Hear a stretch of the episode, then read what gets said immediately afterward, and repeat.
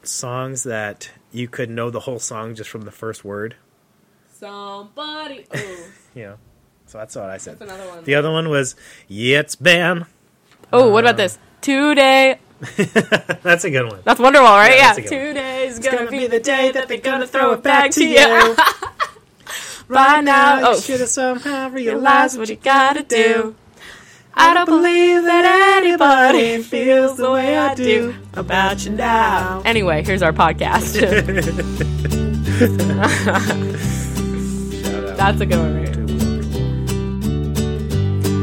Hello, everyone, and welcome to this week's episode of the Faith to Go podcast, your one stop shop for everything you need to have faith discussions throughout your week with your friends and with your family. My name is David Tremaine, and I'm the Director of Faith Formation here at St. Paul's Cathedral in San Diego. And I'm Maya Little Sonia, and I'm the youth minister.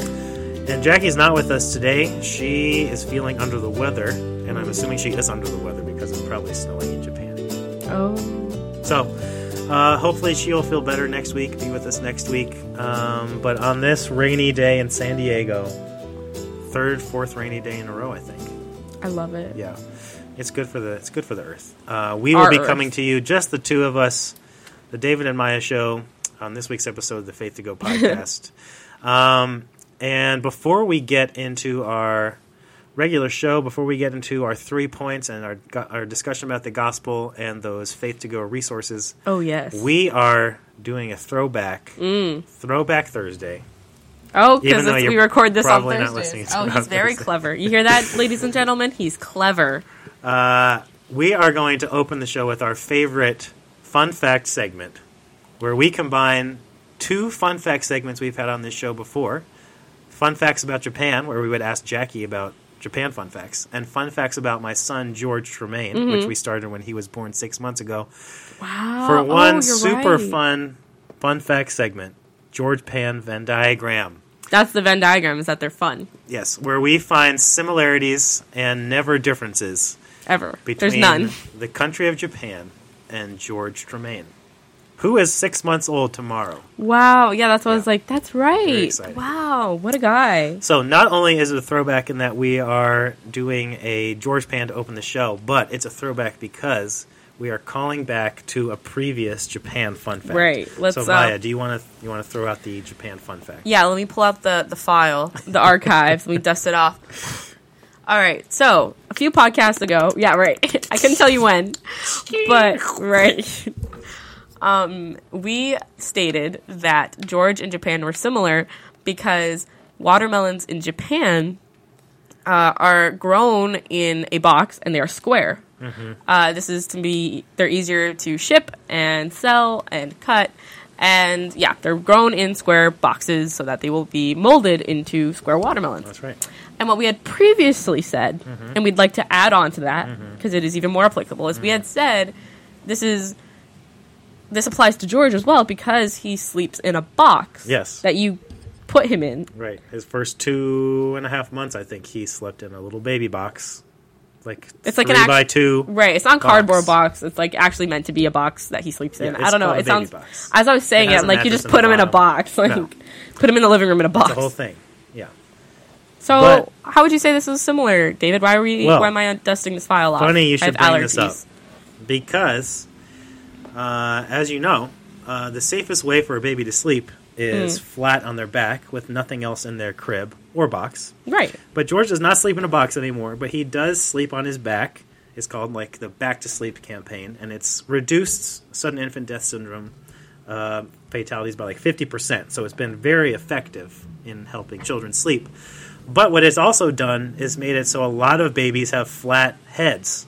The backs of their heads are flattened because they Oh. spend so much time with pressure on the back of their head. And their skulls are like softer. Yeah, their gro- their skulls are still growing and fusing together and things. So, uh, George has a flat back of his head, something called plagiocephaly, which is very common. And uh, so this week, George was fitted and has been wearing his first and hopefully only Baby box. baby No. baby helmet. Oh, so So every day for 23 hours a day, George will, for the next eight to 10 weeks, wear a helmet that is specially designed for his head to help his head grow into a more round shape. So it's like a helmet that leaves space in the parts that still need to grow to round out, and then puts pressure on the parts that have already grown enough. Because didn't you say that So- skulls grow in the area of least resistance? Yes, And watermelons right. That's true. also do So that. both George's head and Japanese watermelons Right. are put into forms and grown in molds to have a specific shape as the outcome of their growth. Right. Yeah. Uh, so there you go. I think. I mean, I we're gonna look to the judges, but I'm pretty confident in this one. Right. The judges are all nodding their very round heads. Yes, Right. That this is in Emphatically. fact, emphatically a similarity between the country of Japan and the six-month-old baby George Tremaine. Right. So congratulations, everyone. Congratulations to Japan. Congratulations to George. and his helmet. Everyone here listening gets a helmet. a, a baby helmet, a baby size helmet. So Right. congratulations, everyone. Not fitted for your head. Uh, make sure you uh, put those babies on their backs to sleep. And uh, thanks everyone for playing. We will be back next week with either a uh, listener question or a George Pan Venn diagram. If you want to send in a question, a comment, or a story from your week of faith discussions for us to answer or share on the podcast next week, feel free. We would love to hear from you. You can send those to Faith to Go, that's F A I T H T O G O, at stpaulcathedral.org. That's S T Paul S T P A U L C A T H E D R A L dot org, and we will share your story, comment, or question, and answer any questions you may have on next week's podcast. But now we're going to move to the gospel. So, uh, like every week, the Faith to Go resources, which you can find at www.myfaithtogo.org, are based on the gospel for this week, which is the Sunday of January 20th, the second Sunday after Epiphany, and the gospel is John 2 1 through 12. Maya is going to read it, and then we are going to highlight three points from the gospel. On the third day, there was a wedding in Cana of Galilee, and the mother of Jesus was there. Jesus and his disciples had also been invited to the wedding. When the wine gave out, the mother of Jesus said to him, They have no wine. And Jesus said to her, Woman, what concern is that to you or to me? My hour has not yet come. His mother said to the servants, Do whatever he tells you. Now standing there were six stone jars, stone water jars, for the Jewish rites of purification, each holding 20 or 30 gallons. Jesus said to them, Fill the jars with water. And they filled them up to the brim. He said to them, Now draw some out, and take it to the chief steward. So they took it.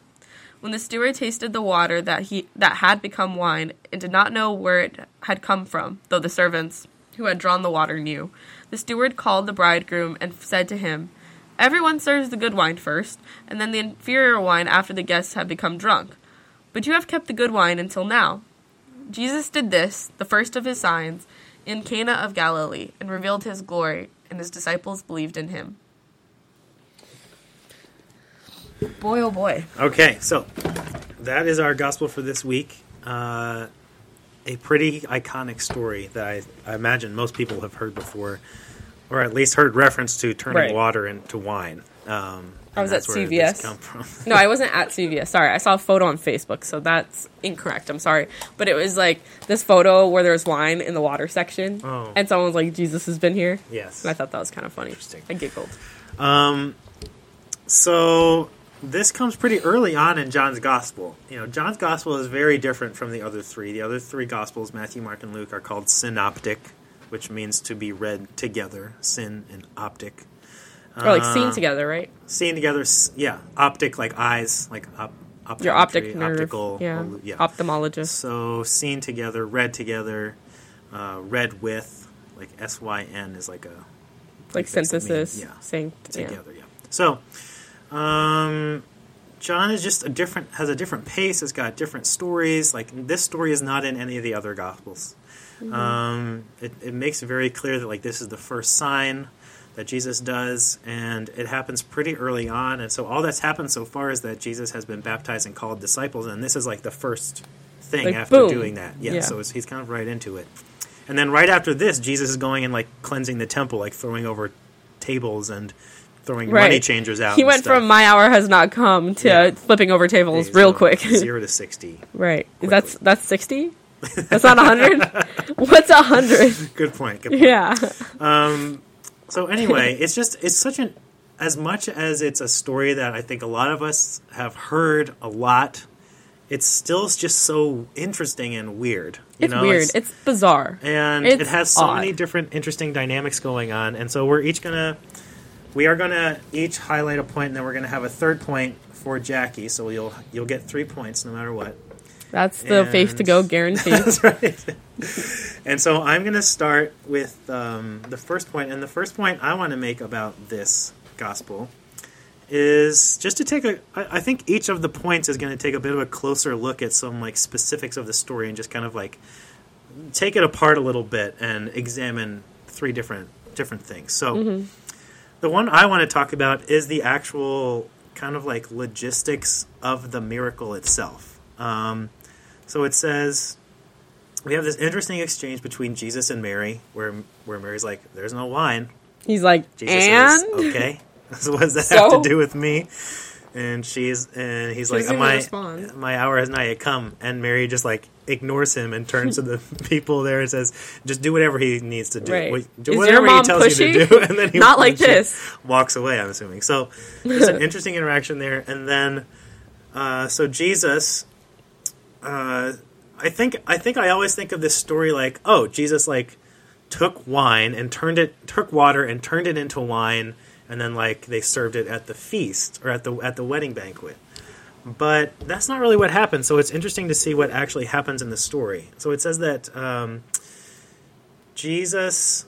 Uh, so there were there were six stone water jars for the Jewish rites of purification, each holding twenty or thirty gallons.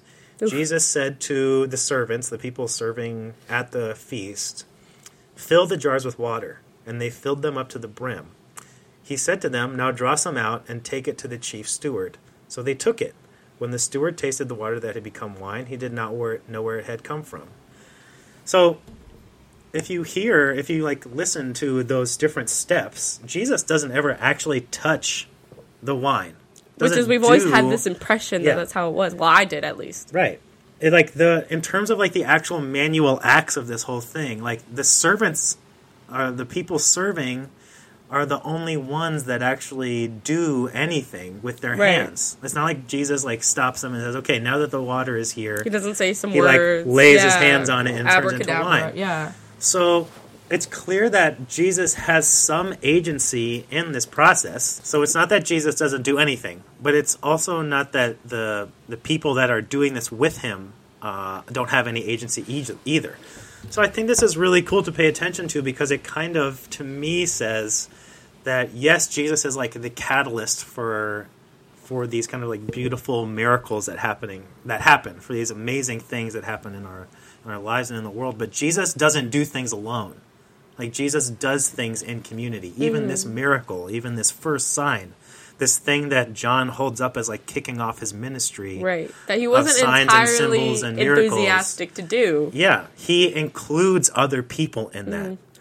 You know? And so and he doesn't he doesn't like it's not like you guys do the dirty work and then I'm going to do the cool part of blessing it. It's like in the dirty work, in the actual doing of the acts, the water is turned into wine. Mm-hmm. It's almost like it couldn't have been done without all of them working together. Right. And so it's this really cool nod to the fact that Jesus, it, it indicates to me that Jesus is always including people in his ministry and that we are all implicated and included in that ministry. And these people that are with him are his hands and feet. They're like doing the work with Right. him, not for him, not instead of him. He's not doing it for them. It's like they're all doing it together. Right. And so I think that's just like a really cool detail that I often look over, and I really appreciated uh, when I read it today. Right. And so it's yeah. Teamwork makes the dream work, and teamwork makes the kingdom of God work. Yes. Yeah, And get that on a bumper the sticker. wine they need for the bank. More importantly, no, yeah.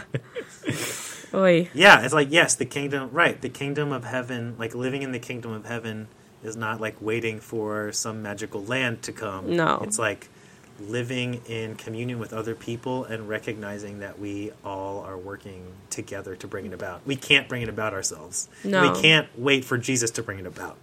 Right. And Jesus is not going to wait for us to bring it about. It's like we're all working. He's like, so we're gonna do this, or you know? yeah, Like I have that. There's that. There's that. Um, collab. there's that collect in morning prayer in the Mm. book of Common prayer that says Jesus stretched out his arms on the hardwood of the cross to like Yeah. welcome all people in. You know, it's like that image of like Jesus on the cross with his arms out as like an embrace in into his saving embrace. You know, it's like that is what that is the posture we're all called to do to to have. You know, is like to be arms open and like bringing people in together. Right. You know. So I love how he does that in this miracle story. So building off of that, my point was kind of after examining the dynamics of this miracle, I wanted to think more about the people that had performed it uh, or helped perform it were the servants. And what really kind of brought this about, me thinking about this, was the really bizarre, to me, extremely bizarre that if I was just there, I don't know, if this was a movie, I'd be like, this is really poorly written, frankly. but it's basically when the servers bring the wine that become water that had become wine to the chief steward and he just doesn't doesn't say anything to them and they they didn't know where it came from but the stewards knew. I think he just automatically turned around and went to the bridegroom. Hmm. And it's like i'm pretty sure i mean if we think about maybe how it, the conduct that was maybe perhaps expected of them they wouldn't have spoken out of turn and told them readily where it had come from. But i'm sure if they had been asked they would have said it. Mm-hmm. They weren't trying to keep it a secret. Mm-hmm. So or I, I one would think. And so i think it just says no one asked them mm-hmm. where it had come from. He just had automatically assumed oh you brought out the good wine last and then seen it's like mm-hmm. really bizarre to me. It's like that's where it ended. And that he just assumed it was the bridegroom who had brought it. And i think it says something about that god works through the people and in the places and at the times where we least expect it. That it happens right under our noses. Mm-hmm. That it could be very easily overlooked unless we ask those questions mm-hmm. or are readily observant of those dynamics and those people um, working to bring that about Yeah, i think is really indicative of that And in this story, Jesus doesn't go out to the middle of the party and say, "Hey, all you like rich people at this wedding, all you wedding guests, come help me right do th- for make this, this phase wine." of the inter- yeah he this like is our does it. In, entertainment he does it behind the scenes, like in the back. No one ever sees him, mm-hmm. and no one ever sees him do anything. And not only that, but they don't even think to ask those people that they would least expect to have helped with any this part miracle. in it yeah Yeah, and that kind of gets to the third point we want to make, which we'll call Jackie's point. right Jackie's point, and that's that. Um, hope she likes it that is that. Thinking about this interaction between the two of them, he says uh, at the end, um, "Everyone serves the good wine first, and then the inferior wine after the guests have become drunk. But you have kept the good wine until now." So, it's it's interesting because it's like the the writer of this story seems to be going to pretty great lengths to make clear the abundance and the abundance and quality of the offering that Jesus has Right. made, 'Cause we looked this the up. miracle. Yes, We looked up exactly how much wine was in these things because the word gallons. Yeah, Well, it was what like me- meteros or Yeah. something, and that's like about eight point seven gallons. Yeah. So how many? What was the? What were the numbers? so it says so right. So we it says here um, twenty. they 30. filled up six stone water jars for the Jewish rite of purification, each holding twenty or thirty gallons. Okay, so if we go by those numbers, that's 180 gallons. Which, if you use like a bottle of wine as a reference, that's 750 milliliters. We figured out that it would be 900 bottles of wine. nine hundred eight. 908 bottles of wine. That's that's a Right. lot. I mean, and when we were thinking about this, I very much felt like the Julia Roberts meme in A Beautiful Mind, where she's just looking around and all the numbers are swirling around her. But then it ultimately came to be that wow, that's just a lot of wine. Like Yeah, because it even says it, it makes it pretty clear. Like he didn't just say fill, put some water in those. He says Jesus said to them, fill the jars with water, and they filled them up to the brim. Right. So- and that there were six, and that they Yeah. could fill. He was very specific on the numbers and the mm-hmm. capacity. Yeah. Yeah. So this is a lot of wine and a lot of very good wine. Like they're blown away by how good the wine is. They're saying it's not only good, it's the best wine that has been at the party this Right. far. So I think that's just a cool idea to recognize as like even even I think to me the the the cool thing about it is that Jesus is doing it seems that Jesus is doing something he doesn't really want to do. He's so extra. He seems to be doing something that even he has deemed kind of like um, unimportant and Right. not worth his time.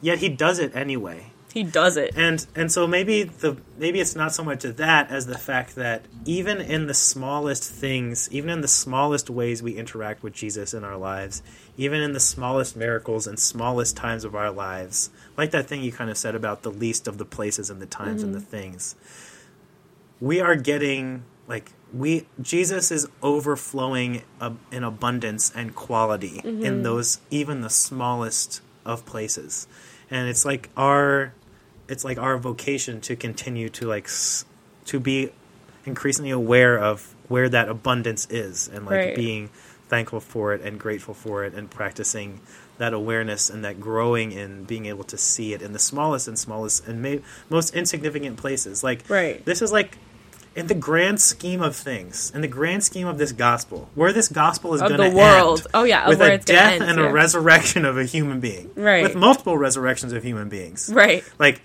this is the first one that kicks off the whole thing. Right, and let's it's This, go. like Mary turning and saying, "Hey, they're out of wine. Yeah. do something At about a it." wedding. Like, we've You know, been and there. so we've that's the paradox to me about this. Is like so odd that this is the first one. Right, if this you're is the- what kicks the whole Right. thing off.